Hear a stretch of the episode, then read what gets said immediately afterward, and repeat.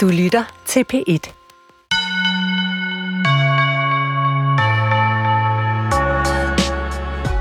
Jan Gustafsson, har du nogensinde smagt øh, menneskekød? Ikke meget bekendt. Har du nogen idé om, hvordan det smager? Mm, jeg har en idé om, jeg kan tro, jeg kunne forestille mig, at det smager lidt i retningen af svinekød. Altså lidt lysere, relativt øh, lyst kød. Øh, og øh, man kunne sikkert også forestille sig, at det egentlig smagte ganske udmærket. Det har, du, ja. det har du fuldstændig ret i, øh, fordi jeg har fundet et lille klip øh, med den tyske kannibal, der hedder Armin Meiwes, og øh, han er også kendt som kannibalen fra Rotenburg. Og i det her lille klip, øh, vi skal høre på tysk, der fortæller han faktisk, hvordan menneskekød smager. Det var sådan, at han satte en annonce på nettet. Øh, kan du huske historien? Hvor jeg han, kan faktisk godt huske historien, ja. Ja, hvor han søgte et offer, mm-hmm. og så skulle de sammen spise noget af offeret. Og så bagefter skulle han slå manden ihjel, og det gjorde han så også, og spiste ham. Og her øh, fortæller han, hvordan menneskekød smager. Und das Fleisch schmeckt ähnlich wie Schweinefleisch, etwas herber, äh, kräftiger. Aber ansonsten, wenn jemand anders davon gegessen hätte, äh, hätte keinen Unterschied gemacht. Also es schmeckt recht gut. Ja, det... Øh... Armin øh, Meiwes øh, siger her, det er jo, at netop menneskekød smager faktisk øh, ret lig svinekød. Lidt mere bittert, siger han, og stærkt, men altså øh, rigtig godt. Grunden til, at vi skal tale om menneskekød og øh, kannibalisme, er ikke på grund af den tyske kannibal fra Rotenburg, men på grund af en øh, roman, der nu er kommet på dansk, der hedder Stedsønnen, af den argentinske forfatter øh, Juan José Saad. Er det sådan, jeg udtaler det? Det er sådan noget, den retning. Ja, det er det. det er det noget, den retning. Ja, det er korrekt. og og der, der spiller kannibalisme øh, en ret stor rolle, både på det konkrete handlingsplan, der er kannibalisme i romanen, men også det her med, at kannibalisme har været sådan en slags prøvesten, eller øh, sådan øh, kernepunkt, når den såkaldt vestlige civiliserede verden skulle kritisere fremmede folkefærd. Altså se, hvor er de vilde, de spiser, spiser menneskekød. Jan Gustafsson, du er lektor i Latinamerikastudier på Københavns Universitet og skønlitterær forfatter, og du har oversat fra spansk til dansk. Og så er du kender af denne argentinske forfatter, som jeg ikke havde hørt om, før den her roman kom på dansk, og alligevel bliver han kaldt det største navn i argentinsk litteratur. Øh, ud over øh, Borges, som nogen kender. Er det rigtigt? Altså, er han kæmpestor, og vi kender øh, ham bare ikke? Det er han. Altså, man kan sige, der, der sker jo det, at, at øh, der måske er to ting, der ligesom eklipserer ham lidt, hammer hans generation, fordi han er jo samtidig med Bilja, Ricardo Piglia, øh, som så kommer fra Buenos Aires, eller i hvert fald tæt på, og ham her er jo fra, fra Santa Fe-provinsen i det nordlige Argentina ved floden, og jeg siger det, fordi det bliver en vigtig del, det er en grundlæggende del af hele hans øh, litterære øh, projekt. Men øh, dels så kan man sige, da den argentinske litteratur og latinamerikansk litteratur for alvor begynder at blive kendt uden for Latinamerika, så er det jo i høj grad Borges. Og i Argentina derudover så også Cortázar, og Cortázar forbinder man så med det her boom, øh, hvor, som vi jo frem for alt kender fra García Márquez, øh, og, øh, men også folk som Carlos Fuentes og andre, øh, herunder også øh, Vargas Llosa, som jo er den meget bekendt sidste nulevende, i hvert fald af de helt centrale boomforfattere. Det var ligesom det, man kendte og lærte at kende. Og øh, så folk som Saad og, og Piglia, som lige er en lidt senere generation, de druknede lidt i det her, også fordi de ikke helt passede ind i, skal man sige, den forståelse af latinamerikansk litteratur, som hurtigt udbredte sig og blev meget dominerende i Vesteuropa og U S A og så videre i firserne, halvfemserne, helt op i to tusind-tallet, og så kom Bolaño, så opdagede man Bolaño, og så var det Bolaño.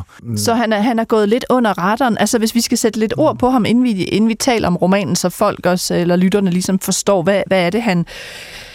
Altså, hvad er han for en forfatter? Og, og hvor, altså, han, han er født i syvogtredive og dør i to tusind og fem i Paris som syvogtres-årig.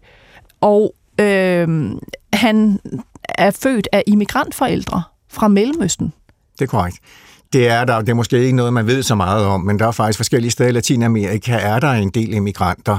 Argentina var jo det helt store immigrationsland for øh, vesteuropæere og europæere i det hele taget, men, men der kommer også andre steder fra, herunder blandt andet fra, fra nogle af de mellemamerikanske lande, øh, Syrien, Libanon og så videre. Øh, så, så man har faktisk også sådan et øgenavn. Øh, I Argentina så kalder man den turco, altså tyrker, alle dem på samme måde som alle dem, der kommer fra Spanien, kalder man gallegos, altså gallisere. Det er sådan en Man giver navne til folk og ting i Argentina. Og jeg har læst mig til, at han har skrevet noget i retning af tolv romaner. Øh, sådan skrevet fortællinger, essays, poesi. Øh, han flytter øh, fra Argentina til Paris i, i øh, slutningen af tresserne, nitten otteogtres. Flytter, flygter. Altså, der er nogle øh, omstændigheder i Argentina, som gør, at han kan ikke øh, blive der, har jeg læst mig til. Så, så han flytter til Paris, øh, hvor han så for alvor begynder øh, at skrive, og samtidig underviser han Øh, i øh, litteratur. Øh, er, er han sådan en forfatter, som alle argentinere kender? Men altså, man kan, han er ikke en af de allermest kendte argentinske forfattere blandt argentinere heller. Altså, det, det er jo igen det, altså kan man på, men altså alle argentinere, der læser, og dem er der rigtig mange af, øh, der er han selvfølgelig øh, absolut kendt øh, og respekteret. Det er, det er mit klare indtryk, og, og, og han vil være at finde i enhver boghandel i Argentina.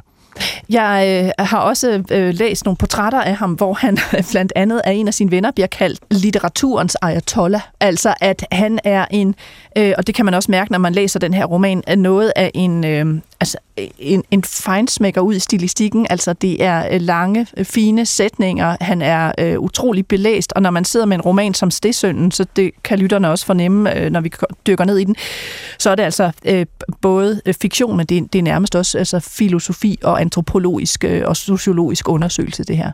Jamen, det er det i den grad, men, men, men han gør det jo så elegant hele vejen igennem, at det er jo poetisk, altså det, det, det kan man sige, det, det er meget poetisk prosa, der er tale om her, også når vi er ude i, hvad, vi som, man, hvad man som læser langsomt finder ud af, er nogle grundlæggende filosofiske overvejelser om, hvad det overhovedet er at være menneske. Så, så, så det er han helt bestemt. Og, og ja, altså han, han, jeg tror, han kom til Paris øh, på et, et stipendium for øh, Alliance française, og, og, og sidenhen blev han så ligesom hængende, og der, der er nok de politiske omstændigheder siden på forskellige tidspunkter nok tvunget ham til at blive hængende, eller i hvert fald været på en måde, så det ikke var særlig godt at vende tilbage til, selvom han måske ikke var så politisk, altså havde en klar politisk profil, men alligevel altså at, at være kritisk over for militærregimet, for eksempel i løbet af nitten halvfjerdserne og starten af firserne, var jo øh, ganske farligt. Så, så han havde nok på forskellige tidspunkter nogle grunde til at blive i Paris, udover de personlige. Og hvis vi sådan hopper til, til romanen i dag, den er fra nitten treogfirs, altså det første, der er kommet på dansk af ham. Øh, jeg må sige, at jeg er øh, forundret over, at han ikke er oversat før, fordi øh, det, det virker som om, at det er sådan et, et verdenslitterært bekendtskab, jeg nu har gjort mig, øh, og det er jeg bare utrolig taknemmelig for. Rammen, og vi skal høre noget af romanen lige om lidt og møde den her særlige fortæller. Rammen er, at en ældre mand, øh, der er i firserne, fortæller historien i, i Stedsønnen. Han, øh, historien foregår, som man forstår, i femtenhundredetallet, og denne her ældre mand fortæller så om dele af sit liv, særligt ungdomslivet, hvor han på et tidspunkt var fanget i ti år hos en indianerstamme i det, man kalder hvad? Latinamerika. At, bruger man stadig den betegnelse? Altså, man kan sige, man bruger den jo i dag, men, men det er selvfølgelig anachronisk at bruge den om, om, den gang. om den gang, fordi det var før navnet øh, overhovedet var opfundet som Latinamerika. Øh, det var, man var, man var begyndt at bruge navnet Amerika i Europa, øh, men det gjorde, det gjorde spanierne jo ikke. Øh, de kaldte det Indias. Og det stammer fra Columbus' grundlæggende fejlforståelse af, hvad han havde opdaget. Altså, han insisterede jo på, måske mod bedre vidende, at han var kommet til Asien. Så det er derfor, han kalder dem indianer, fordi han tror, han er kommet til Indien simpelthen. Ja, og dengang så var Indien mere eller mindre synonym for øh, store dele af Asien. Og, og han er altså holdt fanget, den her, øh, den her fortæller, fra han er cirka femten år til han er cirka femogtyve år, og så bliver han på en eller anden magisk måde sluppet fri, det skal vi også øh, vende tilbage til. Men under sit ophold hos den her indianerstamme oplever han altså øh, kannibalisme. Det er, det er her, det kommer. Lad os prøve at høre noget fra åbningen af romanen. Jeg synes, den er ret øh, fantastisk. Og her møder vi den øh, unge fortæller, som, øh, som, altså, eller den ældre fortæller, som tænker tilbage på, på sin ungdomsliv, og den her, øh, altså hvordan det hele startede, da han er øh, forældreløs og, og, og alligevel enormt tiltrukket af havet. Her er det min kollega Tore Leifer, der læser et øh, uddrag af Stedsønnen. Det, jeg husker bedst fra disse tomme kyster, er overfloden af himmel.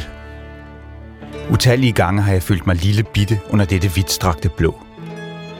På den gule strand var vi som myrer midt i en ørken, Og nu hvor jeg er en gammel mand, tilbringer mine dage i byerne, hvor livet leves horisontalt, for i byerne er himlen skjult. Der sov vi derimod under åben himmel om natten, nærmest helt fladmast af stjernerne.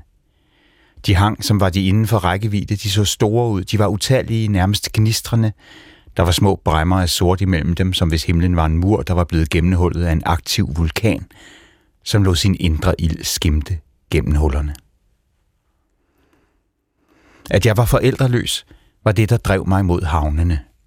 Lugten af hav og fugtigt sejlgarn, de langsomme og usmidige sejlskibe, som sejler ud og vender hjem, samtalerne mellem gamle sømænd, de mange forskellige dufte af krydderier og sammenstuvningen af varer, prostituerede, alkohol og kaptajner, lyde og leben. Alt det var min vugge, det var mit hjem, det dannede mig og hjalp mig til at udvikle mig, og så langt min hukommelse rækker, har det gjort det ud for en far og en mor. Jeg var bydreng for ludere og sømænd, en stikiranddreng, der fra tid til anden sov hos forskellige slægtninge, men oftest på sækkene i lagerrummene. Jeg var ganske langsomt ved at lægge min barndom bag mig, da en af luderne en dag betalte mig for mine ydelser med en gratis kopulation, den første for mit vedkommende, og en sømand belønnede mig for et flittigt udført ærne med en tår alkohol, og på den måde blev jeg, om man så må sige, en rigtig mand. Her øh, begyndelsen af øh, romanen øh, Stesønnen, og øh, det er Sabine Dueholm Bæk og Marie Groth øh, Bastiansen, der har øh, oversat romanen. Øh, Jan Gustafsson, øh, hvad kan du sige om den her øh, begyndelse? Altså, hvem er denne ældre mand, der nu erindrer, øh, hvordan det hele startede? Hvem er denne fortæller? Ja, det har vi jo så lige fået præsenteret. Han var skibsdreng, og, og, og kan man sige, det, det altså en, en spændende element her, det er jo, at der rent faktisk er en, en historisk baggrund for det her. Vi taler om, altså kan man sige, på den ene side så er den der, og på den anden side så øh, bliver vi jo trukket væk fra den igen. Men, altså en, en reel, altså nej, noget, der har fundet sted, en reel ja. historisk begivenhed, som ja. har inspireret det her. Ja, og det var, så vidt jeg ved, femten femten, og det var så en af de første, om ikke den første øh, af de spanske ekspeditioner op ad øh, La Plata-floden. Øh, så, så vi er jo allerede hjemme i øh, Saads grundlæggende univers. Og så, så på den måde, så, på den måde så, så får vi jo, det bliver så, altså hovedparten af Saads romaner, de jo samtidig, foregår jo en eller anden måde samtidig øh, med, med den periode, de skrives i. Øh, kan være korte historiske tilbageblik, men relativt nylig. Her er vi så lidt, her er vi så lige pludselig øh, næsten fem hundrede år længere tilbage i tiden, og, og, og på den måde så bliver den her roman jo også en eller anden form for konstituering, selvom den bestemt ikke er den første af, af hans romaner og hans universer. Altså, vi er med til at få konstitueret universet. Men øh, den her øh, skibsdreng, altså, han, han var med øh, den her ekspedition, og øh, der skete også det, at kaptajnen og øh, en gruppe, altså præcis som det beskrives i romanen, de, bliver, de falder i baghold, gruppen, og den eneste, der overlever det her baghold, øh, det er skibsdrengen. Øh, og øh, han bliver så taget som en form for, for fange. Øh, og, og det vil sige, så vidt jeg kan se, så altså, der er jo det spændende her, at på den ene side, så øh, alt, hvad der står i romanen, der er ikke noget, der modsiger de faktiske begivenheder, som man kender dem øh, omvendt. Så det er jo ikke den historiske, anekdotiske beskrivelse, der er interesse i. Vi forsøger ikke en historisk korrekt, altså det, der, der forsøges ikke en historisk korrekt øh, beskrivelse af de præcise øh, hændelser, øh, men derimod at forstå det her møde, det her grundlæggende møde mellem to forskellige verdener, to forskellige civilisationer, øh, som i første omgang en form for antropologi og etnografi, men som jo er noget, der går meget, meget dybere, øh, og, og for mig at se i sidste instans handler om, hvad det overhovedet er at være menneske. Så Saad har altså, øh, altså læst om den her historie, og så lader han sig inspirere af den. Den rigtige skibsdreng hedder øh, Francisco del Puerto, tror jeg, hvis man udtaler det rigtigt. Ja. Og, og han har, som du siger, som vores fortæller, altså øh, oplevet at blive holdt som, som fange hos de her indianere i ti år, og set sine øh, rejsefælder blive spist, og det er jo så den historie, Saad lægger sig op af. Men, men den fortæller, som Saad skriver frem, altså den her forældreløse dreng, der er vel også noget med at skabe en fortæller, som ikke har et ophav. Altså, det bliver et af temaerne, der går igen i romanen, at han er ligesom øh, på en måde et ubeskrevet blad, øh, der går ind i verden og, og får, øh, bliver oplært af luder og lommetyve og sømænd, og så på en eller anden måde får en fødsel ved den opdagelsesrejse, eller den rejse, han kommer med ud på. Det tror jeg bestemt også. Altså, han, han bliver jo først for alvor menneske, øh, da de her ting, de sker. Øh, han, øh, altså, vi, vi får også beskrevet forskellige ting undervejs, hvor vi siger, når man, altså, øh, han, han beskriver sådan rimelig kold sin opvækst, altså mange vil sige, når man det her, det er jo i sig selv en tragedie, hele hans liv er en tragedie, fordi han for det første er forældreløs, og så skal vokse op på den her måde, og øh, ja, han bliver også udsat for seksuel tvang øh, undervejs øh, på turen af, af, af nogle af sømændene, og finder ud af også at manøvrere i den situation. Hele best- alt det beskriver han relativt Øh, distanceret på samme måde, som vi også får en relativt distanceret og, og, og præcis beskrivelse af, hvad der sker med de her kroppe. Altså, de bliver skåret i stykker og, og lagt til tørre en lille smule, mm. og så bliver de øh, gjort klar til øh, at blive grillet, og de bliver så, så, så, så grillet, og sidenhen forklarer han jo også om, om den fest, det så, det så indebærer. Øh, så ja, altså, vi får en, en, en fortæller, der ikke har ret meget at miste undervejs, og han får, det vil sige, det her, han, han, den situation, han kommer i, den giver ham noget frem for at være et tab. Ja, fordi han er femten, som vi lige møder ham nu, øh, og så bliver han jo så en mand, han har sex med den her øh, prostituerede. Øh, han får job som skibsdreng på, på et, en ekspedition. De sejler ud øh, undervejs. Øh, som du siger, bliver han udsat for nogle overgreb. Altså, han, man skal vel nærmest forstå, at han bliver t- voldtaget af de her sømænd. Altså, han går på omgang simpelthen. Finder ud af at være hos de stærkeste. Øh, og de når frem til forskellige steder, og et af de steder i den nye verden, de kommer, bliver øh, hele besætningen skudt af øh, indianer, en indianers stamme.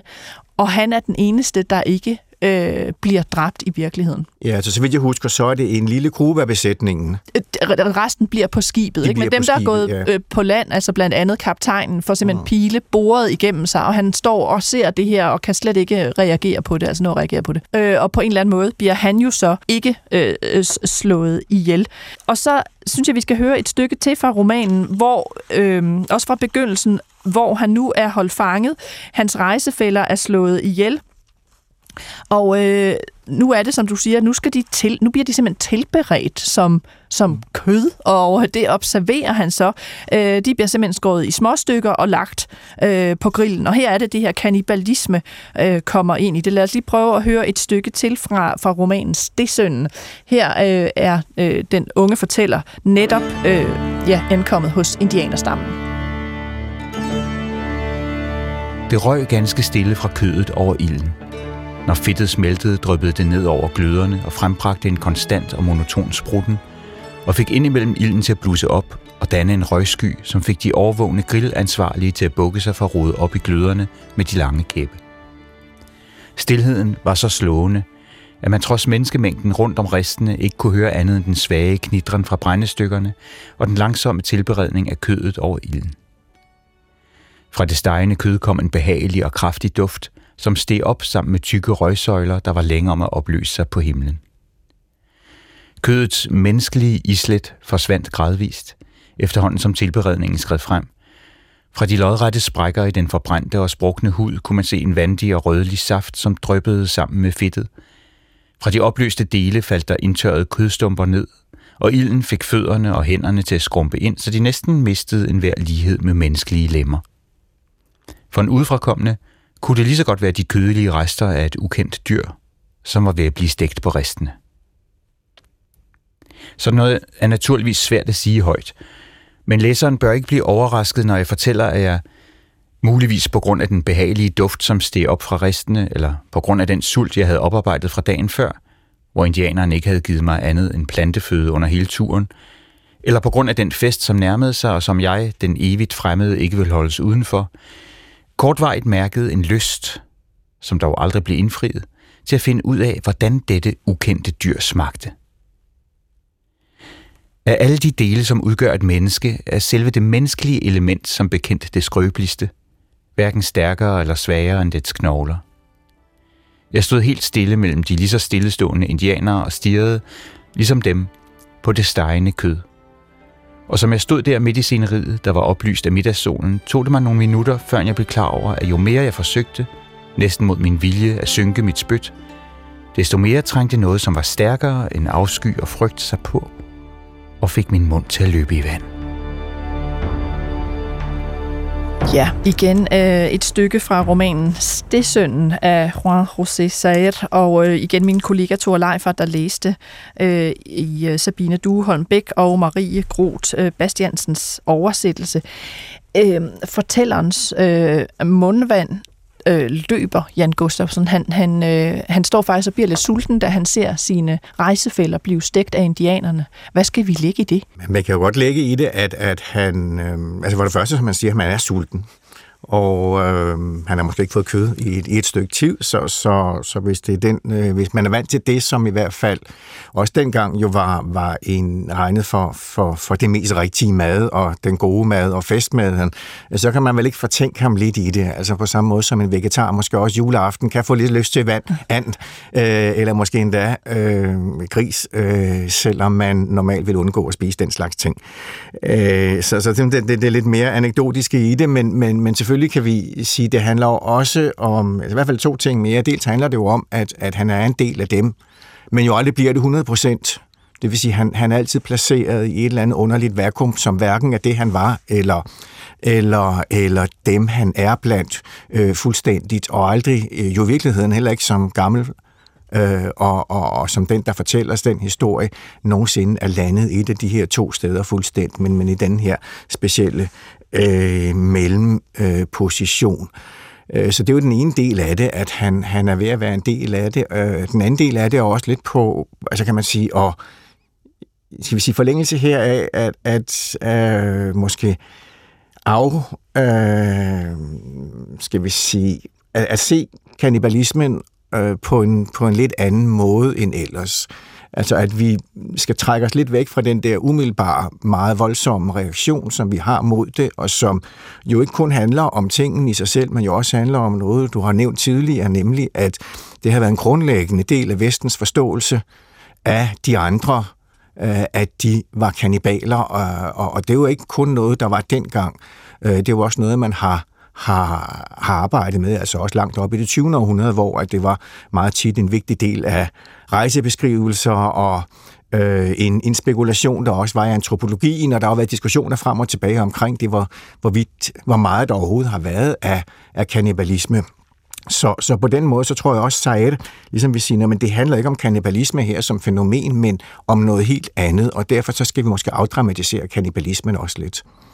Men jeg har læst mig til, at, øh, at, at det kan godt være, at europæerne også her i femtenhundredetallet talte om de andre, altså i den nye verden, som vilde og kannibaler, men at kannibalisme øh, på en eller anden måde øh, også øh, var fremherskende i renæssancens Europa. Ikke sådan, at man sad og gnavede ben af, af, af andre mennesker, men at man for eksempel øh, hvad skal man sige, pulveriserede for eksempel kranier øh, og brugte det i, i miksturer mod øh, sygdom. Altså at for eksempel Christian den fjerde øh, fik noget knust øh, kranie til øh, at kurere sin epilepsi. Altså at vi i Vesteuropa ikke var bedre selv, om jeg så må sige, men mm. vi havde også, ja nu vil jeg ikke sige en rem af huden, vel, men altså, at, at, at, at det var ikke sådan, at, at, at vi kunne sige os fri for for den praksis? Nej, altså kan man sige, hvis man endelig skal, skal lave en, en civilisationsselvkritik, så må vi sige, når man, altså, der er jo få steder, der er slået så mange mennesker ihjel, som i Europa, øh, uanset hvor meget Europa jo har, har gjort opmærksom på, at man regnede sig selv for civilisationens vugge, ikke bare vugge, men også stadigvæk centrum øh, fra, fra, fra, fra nærmest forhistoriske tider og frem til i dag. Øh, og den forestilling kan vi jo sige, når man, det kan godt være, at man så ikke har brugt menneskerne til at spise det, men så har man så begravet med massegrave øh, på forskellige måder. Så, så på den måde, så er det jo vanskeligt at, at ud fra en eller anden, skal vi sige, human forståelse og respekt for livet, at, at, at så gør øh, civilisationen, den europæiske civilisation, til den, der moralsk øh, står højere end andre. Øhm, jeg kunne godt tænke mig, fordi nu er du jo spanskkyndig, og det er jeg ikke. Øh, ordet kannibal øh, skulle være Columbus' opfindelse, altså den opdagelsesrejsende, øh, som da han opdager de vestindiske øer, eller opdager, de var der jo i, i det hele taget, men, men der kalder, altså der er en hørt rygte om, at, at nogle af at indbyggerne er menneskeædere, og han kalder dem carab bitter. Altså, han hører det som kanibat. Ja. Yeah. Og, altså, og det, det bliver jo... så til ordet kanibal. Kan du ikke lige prøve at forklare, hvordan? Hvad jo, er det? altså det er den etymologi, mm. som, som er, er mest anerkendt i hvert fald. Om den er hundrede procent sikker, det skal jeg ikke kunne sige, men øh, det, ja, man regner med, at ordet kanibal stammer fra øh, et at Columbus ikke fuldstændig forstod, øh, hvad det var, fordi øh, altså, når man læser Columbus' dagbog, så virker det som om, at der var nogen, der forstod indianernes sprog, som han kalder dem, øh, allerede fra første dag, og det giver jo i virkeligheden slet ikke mening. Altså, der må have været nogle voldsomme problemer med at forstå, hvad hinanden siger, men han øh, nævner så, at der kom nogen fra andre steder, øh, og øh, tog dem til fanger, og sandsynligvis spiste dem. Og dem, der kom fra andre steder, altså, der var, der var nogle forskellige af de her, af de her folk i, i Karibien, men øh, dem Dem, som man så taler om, det er faktisk dem, der har givet navn til det, Caribes. Og det er så dem, som skulle komme og, og tage fanger og, og måske spise dem. Lidt på den måde, som vi får, får det beskrevet i den her roman. Hvor præcis det her er, det ved vi jo ikke, men vi ved i hvert fald, at der har været fjendtligheder mellem nogle af de her befolkninger, også før europæerne kom. Og derfra kommer så navnet, ordet kannibal i betydning antropofag, altså en, der spiser mennesker. Øh, og, og, og det er jo samtidig, det er jo, det er jo sådan en, en, altså ordet bliver jo relativt hurtigt populært øh, og, og i Europa øh, og bliver brugt, og, og vi, vi ser det jo faktisk også hos Shakespeare, bare til Caliban.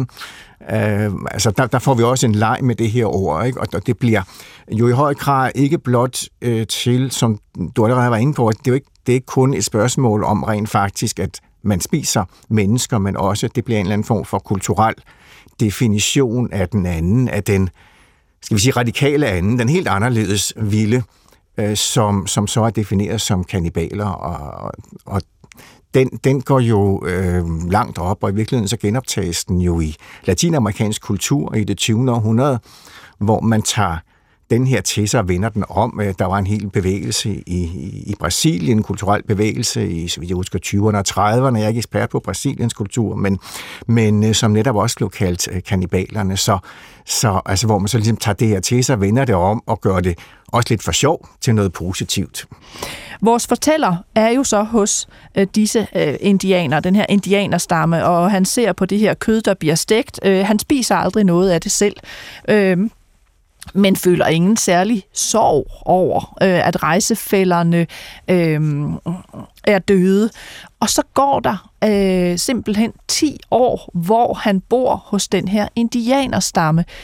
Øh, kan du ikke prøve at sætte nogle ord på, altså, hvad er det, han oplever? Fordi han er jo en del af dem, som du siger, men alligevel ikke en del af dem. Altså, de slår ham ikke ihjel, men de integrerer ham heller ikke helt. Hvad, hvad, hvad er det for en eksistens, han lever i de ti år, han er der? Jamen, det er jo meget specielt, kan man sige, og, og her ser vi jo egentlig forbavsende få etnografiske beskrivelser, man kunne forestille sig, at, at han ville begynde at så øh, beskrive deres daglige sædvaner og så videre. Men det gør han jo kun i begrænset omfang, og det er også lidt indirekte, vi finder ud af, når man har faktisk et sted at bo, ikke? Altså, han enten får bygget sig selv, eller nogen har bygget til ham øh, i en hytte, øh, og at han, han, der er også nogen, der så lærer ham for eksempel at fiske og jage, så han kan, kan klare sig i det daglige. Han har et liv, han har kontakt med nogle af dem her, øh, men samtidig, altså, han bliver jo hele tiden holdt lidt udenfor, og øh, han er, og de, de kalder ham noget defgi. Mm, de siger sådan nogle lyde hele tiden, ja, han kan ikke forstå lyde, dem. Og han kan ikke helt forstå, hvad det går ud på, og han finder aldrig hundrede procent ud af, hvad er det egentlig, det her betyder som sådan, fordi han har også store vanskeligheder ved at forstå deres sprog, fordi det hele tiden er,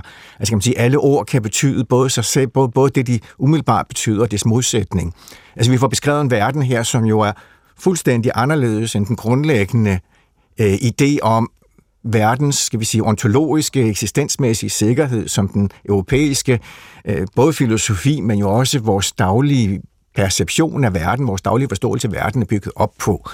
Den er jo, det er præcis det modsatte, der sker hos de her folk. Men man har det her liv, og, og de her fester finder sted en gang om året. Det, det, det er en beskrivelse, vi får flere gange. Altså ikke så grundigt, men altså vi får, der er den her, øh, altså han beskriver dels, hvordan, at, at man, hvordan lever man om sommeren, hvordan lever man om vinteren, og så kan man sige sådan hen mod slutningen af vinteren, og starten af foråret, så begynder der at være en uro i stammen. Der er en uro, som de her folk begynder at, begynder at kigge øh, sådan lidt på, på hinanden, på verden, og så på et eller andet tidspunkt, så sker der også det, at man sender nogen afsted. Man ved ikke, han, han er ikke helt sikker på, hvordan man vælger, men der vælges helt klart nogen til det her, på samme måde som der vælges nogen til at være barrieros, altså dem, der styrer grillen eller grill.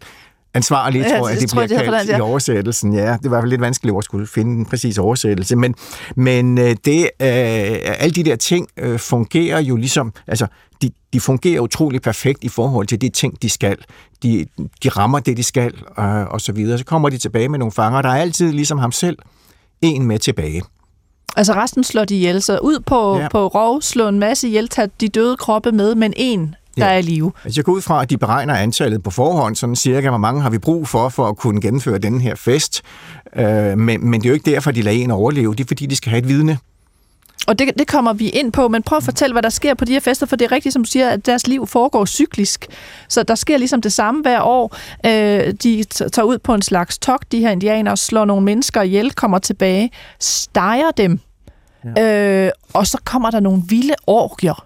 Der kommer nogle voldsomme orgier, ja, øh, som han jo så heller aldrig fuldstændigt, altså han, han kommer aldrig til at deltage i de her orgier, og altså, kan man sige, ud over den der skal lidt mere forbigående trang til at smage menneskekød, øh, så er det jo ellers ikke noget, altså kan man sige, den, den seksuelle dimension ser ikke ud til at interessere ham, og heller ikke den alkoholmæssige, men altså først, altså det er jo, det er jo tre etaper, først spiser de, de spiser, og han får, vi får beskrevet, hvordan mange af dem spiser meget mere, end de kan.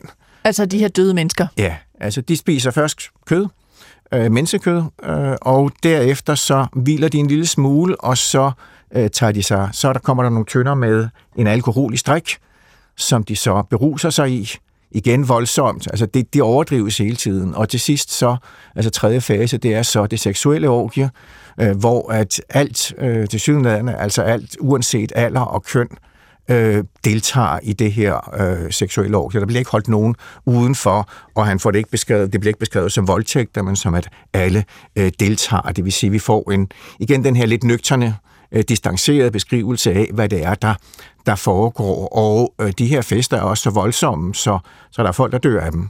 Der er altid, ja, hver år nogen, der ligesom er fuldstændig smadret, og nogen mister øjne og ben, og andre dør simpelthen. Ja. Og, og det foregår ligesom over flere dage, og så bruger indianerstammen så lang tid bagefter på ligesom at komme sig over det her orgie. Det er sådan beskrevet på en mærkelig måde, så, så de nærmest, øh, jeg ved ikke, skammer sig, eller bagefter, så er der sådan meget nedtrykt stemning hos dem, øh, sådan, og de er lidt chokeret over, at de har deltaget i det. Og, og den overlevende, de så har taget, sender de efter nogle måneder afsted i en kano ned af floden, belæsset med mad og gaver, og så ser man aldrig ham mere. Altså sådan kører det hvert øh, år, og ham her, vores fortæller, er den eneste, øh, der bliver tilbage hos dem så lang tid, som du siger, han kan ikke rigtig forstå deres sprog, han kan ikke forstå, hvad er det, de vil mig, og hvad er hans rolle i det.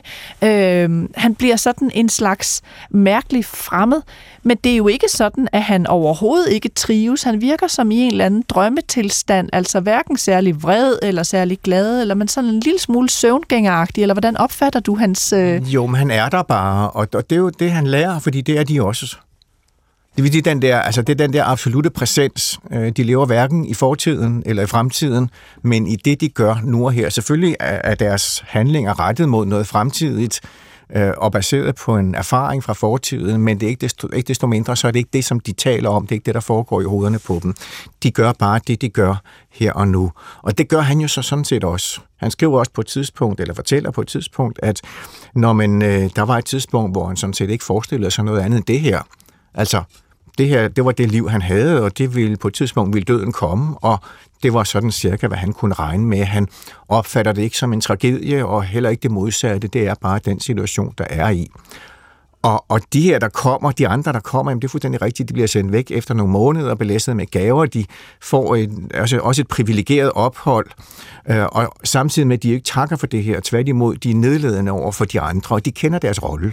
Det og, vil sige, og det gør han ikke. Han kan nej. ikke helt forstå, hvad er det, jeg skal, og I kommer og ja, siger ja. lyde til mig hele tiden, hvad er det, I vil mig? Ja, ja, og alle, altså langt de fleste med ganske få undtagelser, de vil rigtig gerne gøre et godt indtryk på ham, og de kommer, som han siger, med overdrevne gæsti og, og smiler til ham, øh, slæsk og siger ord, sådan ligesom for, at, at han skal lægge rigtig meget mærke til dem, som om, at øh, næsten alle medlemmer af, af stammen, de vil have, at han skal være, at han skal kunne huske dem, at han skal have set denne her person. De andre, der har samme rolle som ham, jamen de behandler dem alle sammen meget nedværdigende og tager så afsted og ved åbenbart på forhånd, hvad der skal ske med dem og, og, og ses så aldrig igen.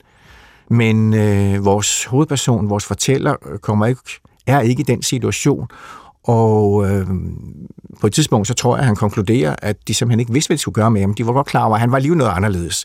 Han var ikke bare en, der kom fra en nabostamme eller en stamme lidt længere nede eller op ad floden, som jo er den måde, altså floden er der også til stede hele tiden. Som i mange andre Saads romaner, så er floden også en person her, bredden. Vi, rigtig mange scener foregår på flodbredden. Øh, og øh, så det er jo først øh, på et tidspunkt, at, at der sker noget andet, at de, øh, og der ved vi jo heller ikke hvorfor, men på et tidspunkt, så bliver det jo besluttet, at nu skal han afsted. Men, men lad os prøve at høre et af de stykker, øh, du har valgt, øh, hvor han ligesom beskriver, øh, altså hvad det er, han oplever hos den her stamme, vores øh, fortæller, og det der med, at han på en måde... Øh, hvad skal man sige, er indenfor og, og samtidig er, er udenfor. Altså det er nogle tanker, han gør sig midt i sit ophold, hvor han jo så ikke ved, at det, at det står over for os at skulle slutte på et tidspunkt. Efter nogen tid lignede mit liv blandt indianerne ikke længere det storslåede ophold, som de fanger, der blot blev tilbageholdt nogle måneder hos stammen, oplevede, før de blev sendt afsted mod flodens horisont i kanoer belæsset med gaver. Selvom jeg nød godt af visse privilegier, og indianerne beskyttede mig uden at gøre et stort nummer ud af det, skulle jeg også tage del i de praktiske gøremål på lige vilkår. De vidste dog, at de skulle holde mig uden for deres vanvittige fester. De sidste par gange gik jeg rundt i en tre-fire dage et stykke væk fra hytterne for at slippe for at se på dem. Ikke på grund af væmmelse, snarere af sorg over at se så mange af dem, der så ofte havde været så betænksomme og venlige imod mig og havde vakt en slags ømhed i mig, falde i den samme sump som tidligere år. På trods af deres sprogs primitive natur havde jeg stadig svært ved at lære det. En udenforstående iagttager kunne måske tro, at dette sprog blev skabt løbende, afhængigt af den talendes indfald. Senere indså jeg, at vi indfører lovmæssigheder selv til flygtige indfald som dette, blot for at give os en illusion af erkendelse. Og også her er indianernes liv forskelligt fra livet blandt andre mennesker. Det liv, der engang havde været mit, og igen skulle blive det. Dette liv, og her var indianernes sprog ingen undtagelse, gav mig et indblik i livet på jorden, i menneskearten, i en endelig og ufuldendt verden, i et uudviklet og konfust liv, i blind og uklar materie, i et stumt himmelvælv, eller som man siger, i aske. I årevis vågnede jeg dag efter dag, uden at vide, om jeg var dyr eller kryb, et stykke slumrende metal, og hele dagen vekslede jeg mellem tvivl og forvirring, som havde jeg været indblandet i en dunkel drøm fyldt med barbariske skygger, som kun nattens bevidstløse tilstand kunne befri mig fra. Men nu, hvor jeg er en gammel mand, er jeg blevet klar over, at den blinde vished om at være menneske og intet andet bringer os tættere på dyrene, end den konstante og næsten ubærlige tvivl om vores egen natur gør. Hvad er det, det giver ham indblik i, fortælleren, at være hos denne indianerstamme? Men altså, som, som vi har været inde på sådan rundt omkring et par gange, det her handler jo meget om det at være menneske. Øh, og øh, og der, altså kan man sige, det er jo både det her sådan helt grundlæggende refleksion over det menneskelige, over usikkerheden i tilværelsen. Altså hvor Saad jo, kan man sige, på en eller anden måde øh, går væk fra den vestlige optimisme. Øh, det er langt væk fra enhver form for positivisme. Det er langt væk fra enhver form for tro på, at virkeligheden for alvor ikke bare kan erkendes, men at den er sikker. Og, og, og det vil sige, det der sker her, det er jo, at fortælleren i stedet, kan man sige, men der er forskellige muligheder for at forholde, hvordan kan man forholde sig til den anden, til den her øh, radikale andethed, som man kan kalde det. Øh, den første er at afvise det, må sige, de umenneskelige eller mindreværdige, som de mennesker eller mindreværdige, sådan nogle af de der diskussioner, der typisk var. Øh, man kan også godt så have en form for kulturrelativisme, det ser vi blandt andet hos Montagne, øh, hvor man går ind og siger, jamen, det er forståeligt det her, det må forstås ud fra deres egne synspunkter, og endda kan man se nogle kvaliteter hos dem. Men det er stadigvæk uden at forlade sin egen, skal man sige, filosofiske grundtanke om, hvad verden er, og hvor man står i verden. Og her går vi jo så det skridt videre, at han øh, ikke blot prøver, han ikke blot prøver og et eller andet sted lykkes med at forstå dem, men, men jo placerer sig i den situation, de er i, øh, nemlig en, en verden, som hele tiden er ved at svigte. Det er ikke bare vores fornemmelse af verden, det er verden som sådan er ved at, at for, konstant ved at forsvinde. Og, og, og, og det, som er særligt dramatisk i den her sammenhæng, det er, at det betyder, at ikke blot er det vores egen verdensforståelse, ikke blot kan vi forsvinde, men hvis vi forsvinder, så forsvinder verden.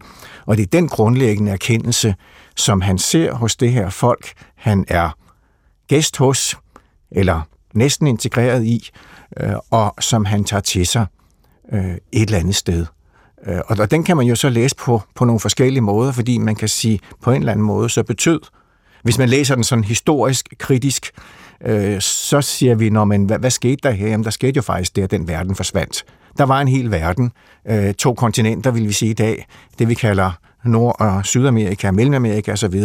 Alt det, vi kalder Amerika, det øh, holdt op med at være det, det var, da vi som europæere, da europæerne kom, så sejrede, koloniserede og kaldte det noget helt nyt. Selvom at, at det ikke betød en total udryddelse. Det gjorde det nogle steder af de oprindelige folk, men verden var ikke længere den samme, og det er jo sådan rigtig mange, øh, kan man sige, det er jo sådan en grundlæggende tankegang hos øh, forskellige tænkere i Andesområdet og forskellige andre af de oprindelige folk. Når de begynder at tage, i talesætte den her situation, så er det jo sådan en verden, der forsvinder. Også nogle af de, øh, kan man sige, litterære rester, der er, øh, viser også det her. Når man, der er en verden, der dør. Verden holder op med at eksistere. Og, og det er jo så det, vi får, på en eller anden måde får præsenteret, men her er det jo mere end det, fordi det er ikke bare, den, det er ikke bare de oprindelige folks verden, det er ikke den her stammes verden, der holder op med at eksistere, det er verden som sådan, der hele tiden er skrøbelig, selv da han kommer tilbage, og i og for sig får et relativt øh, normalt, og efterhånden vil man sige på mange måder, øh, hvis man tager udgangspunkt i de betingelser, han voksede op med, hvad der skete ham undervejs i livet, faktisk får et ganske privilegeret liv, endda med børn og, og børnebørn. Øh, men ikke desto mindre, så bliver han ved med at øh, stå fast ved, hvis man kan stå fast ved en så øh, skrøbelig forståelse af verden, at det her er det grundlæggende menneskelige. Og hvis vi skal øh, sådan, øh, vi skal ikke forklare al handling for, for lytterne, der skal jo være noget tilbage af bogen, men vi kan jo sige så meget som, at han øh, jo ja, så efter de her ti år pludselig en dag bliver sat på kanoen, sejlet ned af floden, øh, og der møder han så efter ti år øh, andre europæere, der er kommet for at øh, erobre, dem bliver han så taget ind af, øh, og, og de spørger ham, jamen, er der flere, øh, er der nogle vilde, nogle indianere, altså de har svært ved at kommunikere, han har glemt sit modersmål, men han får på en eller anden måde sagt, at der er nogen op ad floden, og, og det ender jo med, øh, at, at det meste af den her stamme bliver udryddet af europæerne, og så vores hovedperson kommer tilbage til Europa, tilbage til Spanien, og der sker ham en masse ting, og han ender med at blive øh, gammel, som du siger, og, og, og, og for familie og, og materielt øh, sikkerhed, og fortæller så denne her historie fra sit øh, skrivekammer som nogen af firs-årig. Øh, men som du også siger, han bliver ved med at fastholde den her eksistentielle usikkerhed i sig. Altså man kan sige, som, som du siger, der er det historiske med, at de indfødte, eller den oprindelige befolkning bliver udryddet. Det sker jo så også her med den her indianerstamme, som ikke eksisterer i fortælleøjeblikket. Der er de blevet udryddet.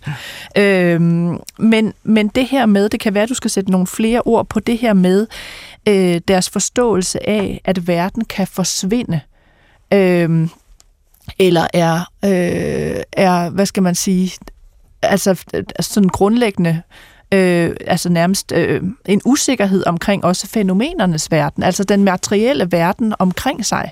Øh, altså hvordan er det, øh, man skal forstå indianernes verdenssyn?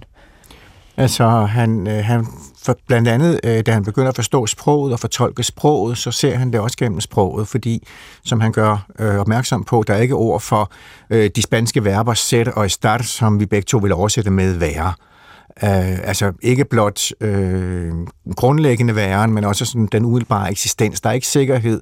Han øh, får det øh, oversat i retning af, det ligner, det ser ud som om. Jeg kan ikke huske præcis den danske oversættelse. Der, der siger han, at der er ikke nogen verber eller nogen udsagnsord i den her stamme, der er øh, altså som at være, øh, jeg er, men der er kun verber, der går for øh, fremtræder. Altså det fremtræder, ja. Eller det ligner. Ja, ja, det, det, ja og det er det, det spanske værk om parecer, som han bruger, som netop kan betyde ligne synes, men, men netop har den der lidt, lidt usikkerhed i forhold til, øh, hvad er det, altså det, som man taler om, hvad er det egentlig for noget, ikke? Øh, sådan, hvad, hvad, eller rettere sagt, ikke så meget, hvad det er for noget, men, men i hvilket omfang tør jeg definere det her hundrede procent, i hvilket omfang eksisterer det her fuldstændigt.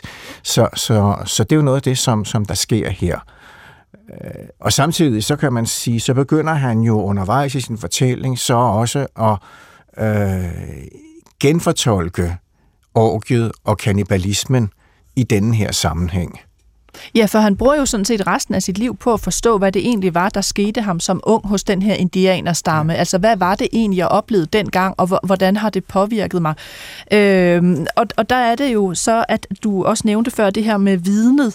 Altså, han begynder at forstå, at den rolle, de tænkte på, han skulle have, mm. det var, han skulle på en eller anden måde være vidnet til deres eksistens, altså netop på grund af den her smuldrende verdensforståelse. Prøv at forklare lidt om, hvordan er det, de vil bruge ham som vidne? Som vidne, hvordan? Øhm, men altså, øh, måske lidt på samme måde, som de bruger de andre, men, men altså dels så anede de ikke, hvor. Øh, de vidste jo godt, at det her var nogle andre slags mennesker, der var kommet langt væk fra. Og i det øjeblik, de beslutter at sende ham afsted, så har de formodentlig haft nogen til, så har de formodentlig hørt om, eller måske selv set, at der kom nogle folk, de mindede, der mindede om dem. Øh, og de bliver jo kaldt barbudos, de skæggede. Så, så et af de der grundtræk, altså kan man sige, det, noget, noget grundlæggende her, det er, at, at skægget så bliver et symbol på, skal vi sige, godsøjne i civilisationen, men på europæiskhed. Øh, og, og det er også det, de siger, det, det, det er et ord, han hører, da han så bliver fundet i båden. Han har skæg, øh, bliver der sagt. Øh, men... Øh, Men altså, det, han, de vil gerne have, altså det, det, det er han jo ikke hundrede procent sikker på, men, men jeg tror, at de gerne vil, eller det han begynder at fornemme, det er jo, at øh, han skal sikre eksistensen. Det vil sige, den usikkerhed, som der ligger både i forhold til deres eksistens, men også i forhold til verdens eksistens, ved i det mindste at bevidne deres eksistens, eller at de har eksisteret noget i den retning, det vil på en eller anden måde sikre deres overlevelse, sikre, og dermed sikre verdens overlevelse. Altså det er det, som, som de ønsker af ham. Han skal bevidne deres eksistens, og i og for sig er det det, han gør ved at nedskrive sin fortælling om, om de her mennesker og deres måde at forstå det menneskelige på og verden på. Og jeg har lagt mærke til, at romanen også bliver oversat til øh, witness, altså på engelsk. Der, der mm. bruger man vidnebetegnelsen. Den hedder station på dansk. Altså, hvorfor hedder den det? Altså, hvad er den spanske øh, titel? Øh, altså, den, øh, den spanske titel er øh, et, et, et lidt specielt ord, øh, øh, som det her en, el entenado, som ikke er et særlig almindeligt ord på spansk. De fleste vil sige i rastro, hvis man bruger øh, stadsøn. Men det betyder sådan en, en, et familiemedlem, som nogen man tager til sig, men som man ikke er biologisk beslægtet med. Så i og for sig, altså stadsønnen er jo sådan set en, en, en korrekt øh, oversættelse. Det kunne også godt være en fosterbruder eller lignende. Det vil sige en, en, der både er og ikke er en del af den familie. Og det er jo så selvfølgelig også det, han er i hele sin eksistens. Ja. Og da han kommer tilbage til Spanien, øh, vores hovedperson, der, øh, ja, der føler han sig jo også som en del af Europa, og alligevel jo slet ikke, altså i forhold til, til dem, han, øh, han finder sammen med, og det, det der, der sker. Men hvorfor, hvorfor når, når, hvis vi sådan hæver det et niveau op, altså Juan José Saad, hvorfor laver han den her undersøgelse af, Øh, hvad skal man sige, eksistentiel, øh, fu- altså fuldstændig tvivl, altså ikke bare tvivl, men øh, den her undersøgelse af, h- h- hvordan er det, når man føler, at verden overhovedet ikke eksisterer. Altså hvorfor bruger han den her fortælling om indianerne til at lave sådan en, en mere grundlæggende undersøgelse af, hvordan øh, vi eksisterer som mennesker, og hvordan vi opfatter verden? Altså, det er, jo, det er jo her, hvor vi vil sige, det er genialitet. Altså, for mig at sige, så skaber, så sker der noget genialt.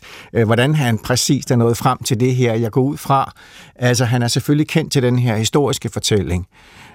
Og, og, og vi kan sige, det er jo ikke det første, han skriver, så, så at, at den præcis foregår i den flod, der er så vigtig for ham. og, og op ad de her bredder, det gør, at denne her fortælling kan integreres rigtig godt og blive en del af hans samlede litterære projekt, fordi altså langt de fleste, der læser ham, øh, siger, at det her det er ikke bare en, en række romaner, det er ikke bare et dusin romaner og nogle novellesamlinger, det her er et samlet litterært projekt, øh, så øh, på trods af forskelligheden mellem dem, så som nogen vil sige, når man skriver den samme bog altid, på trods af, at de, er så, at de kan være meget forskellige, både i stil og, og handlingsmønster. Øh, så, så for mig at se, så, så sker der jo det lykkelige, at, at han begynder at tænke over det her. Han begynder, han arbejder nok med, hvordan, hvordan kan man overhovedet arbejde med den her? Det er en fristende fortælling at arbejde med. Der er også andre, der har gjort det, øh, men, men på, kan vi sige, sådan, på meget mere traditionel så meget mere traditionel historisk roman, etnografisk orienteret, etnohistorisk roman. Øh, her får, altså det, som Saad jo lykkes med, det er at komme, bruge det her til at komme et sted hen, hvor øh, man så i virkeligheden kan forstå resten af hans øh, værk ud fra denne her øh, fortælling. Fordi vi siger, når man her, der har han en fortæller, der oplever noget, som tillader ham at sige noget, som han ellers, som det ellers ville blive måske mere trivielt at forsøge at udtrykke øh, direkte, øh, som jo altid så udtrykkes indirekte, blandt andet ved, at rigtig mange af hans fortællinger bliver set fra flere forskellige synspunkter. Rigtig mange foregår egentlig over en ganske kort periode. Det kan være en tur, man går ned ad et strøg, men den kan fylde flere hundrede sider, fordi vi får den delt op i forskellige momenter, eller set fra forskellige tidspunkter og synspunkter. Så... Så øh, på forskellige måder, så, så ser vi den her øh, ontologiske, verdensmæssige usikkerhed, men som han øh, måske formår at udtrykke særligt, øh, skal vi sige, øh, på en gang meget klart, men samtidig øh, meget, meget poetisk. Øh, og det er jo også det, der gør bogen så fantastisk at læse. Altså, vi føler os ikke på noget som helst tidspunkt øh, påtvunget en måde at se verden på, en præcis formuleret filosofi. Tværtimod er det en form for det modsatte, en benægtelse af enhver form for filosofi, for ingen filosofi er mulig for de her mennesker. Du siger også, at han gør et eller andet ved kannibalismen undervejs, og det kan være, at vi også lige skal runde det. Altså, øh, nu har vi været inde på kannibalismen som på flere forskellige måder, øh, både som det her kulturpunkt, hvor man kan bedømme andres kulturer som vilde og barbariske. Øh, hvordan, hvad er det, han, han opdager om, kapi- om, om kannibalismen i sin sene alder? Altså, hvordan er det, han tænker tilbage på den der? Jamen, han begynder at øh, se det her. Altså, der kommer to aspekter ind i det. Dels så er kannibalismen øh, en måde at opnå denne her en eller anden form for sikkerhed på, en selvbekræftelse ved at spise de andre, bekræfter man sig selv. Øh, så, så de har det her vanskelige forhold til det, men samtidig så går det op for ham, og det er i hvert fald det, han tænker uden at vide det med sikkerhed, at på et tidspunkt så har de spist sig hinanden. Altså internt i stammen? Ja. Og det er det, de afværger ved at spise andre. Altså, de kan ikke længere skubbe den her trang til at spise mennesker væk, men så er det trods alt bedre at spise fremmed, end at spise af hinanden. Ja, og det er jo ikke kun fordi, det er, er, er moralsk bedre, men det er jo den måde, de sikrer både stammens, men også dermed også verdens overlevelse på. Det vil sige, det her ritual, Øh, hvor, hvor, hvor kan man sige, som, som på en eller anden måde er den mest intense nydelse, de kan forestille sig, og samtidig den største smerte, både fysisk og moralsk, øh, hvis vi kan tale om, om moral i den her øh, sammenhæng, øh, den øh, er, det er en gentagelse af verdens, altså kan man sige, det er på en eller anden måde, at et ritual, der sikrer verdens opretholdelse, fordi de ved at spise det her, de bekræfter, altså kan man sige, indtagelse af den andens kød, er andres kød, bekræfter ens eget kød og ens eksistens, i hvert fald for et stykke tid. Og ved at vælge, altså kan man sige, ved at, at, at skyde et, et nedskyde med bue og pil, et relativt præcist antal af folk fra en anden stamme eller en anden befolkning, øh, så øh, sikrer man den her verdens videre eksistens gennem dette årlige ritual. Det er i hvert fald sådan, som jeg har læst det. Her til sidst, Jan Gustafsson, nu har vi så åbnet nogle af tankerne i, i den her roman Stedsønnen af Juan José Saad, øh, og man fornemmer, øh, håber jeg derude øh, ved radioen, at, at det, er, det er komplekst, altså den øh, konkrete historie, og der er de filosofiske undersøgelser, der er også nogle sproglige undersøgelser, som du var inde på, det her med sproget i indianerstammen, der, der, øh, ikke, altså, der kan betyde, sproget kan betyde øh, alt muligt, også modsætninger øh, i det samme ord. Øh, og det lyder jo ikke videre opmuntrende, det her med, at det dybest set også handler om øh, en verdensforståelse, der går ud på, at øh, er en grundlæggende usikkerhed om verden eksisterer, og om jeg eksisterer, og om jeg kan holde verden, selvom jeg ikke selv eksisterer. Øh, så, så, så hvorfor er det, at man skal læse øh, Juan José Saad, øh, hvis ikke det er for at blive i dårlig humør? Jeg tror ikke, man bliver dårlig humør, men øh, det kan da godt være, at nogen gør. Øh, men men altså, det er jo, altså, det er jo fordi, der i virkeligheden der er en fantastisk skønhed i det her. Og, og, og så kan man sige, når man, det som, som Saad jo så gør, det er jo i virkeligheden så også at modsige, altså kan man sige, at modsige sig selv, øh, ikke ubevidst, men, men tværtimod, altså kan man sige, det, det er to forskellige, meget forskellige ting, der sker her, fordi på den ene side får vi udtrykt en, en grundlæggende tankegang, en filosofisk tilgang til livet og eksistensen, som vi umiddelbart vil opfatte som negativ, og som jo er negativ i specifik filosofisk stand, på den måde, at den om ikke benægter verden, så i hvert fald øh, placerer sig i en eller anden form for filosofisk idealisme, altså en forståelse af verden som usikker. Men samtidig så får vi jo bekræftet verden øh, i form af skønhed.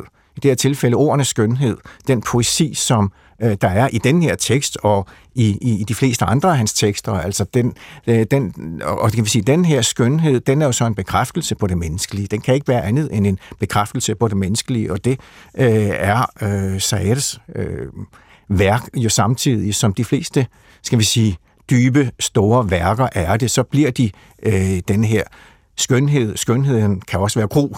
Men, men den, denne her, i det her tilfælde måske lidt dybe, mørke skønhed, øh, men som ligger i, i de her poetiske ord.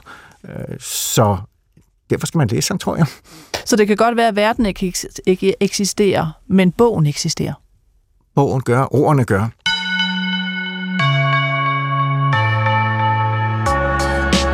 Skønlitteratur på P et er slut for denne gang. Min gæst var Jan Gustafsson, lektor i Latinamerikastudier på Københavns Universitet og skønlitterær forfatter. Dagens roman Stedsønnen af Juan José Saad er udkommet på forlaget Sidste Århundrede og oversat af Sabine Dueholm Bæk og Marie Groth Bastiansen. Jeg var din vært og hedder Nanna Mogensen. Skriv til mig på litteratur bindestreg d r punktum d k. De næste tre uger får du gode genudsendelser, og så er jeg tilbage med nyt litteraturstof den fjerde januar to tusind treogtyve. Vi høres med.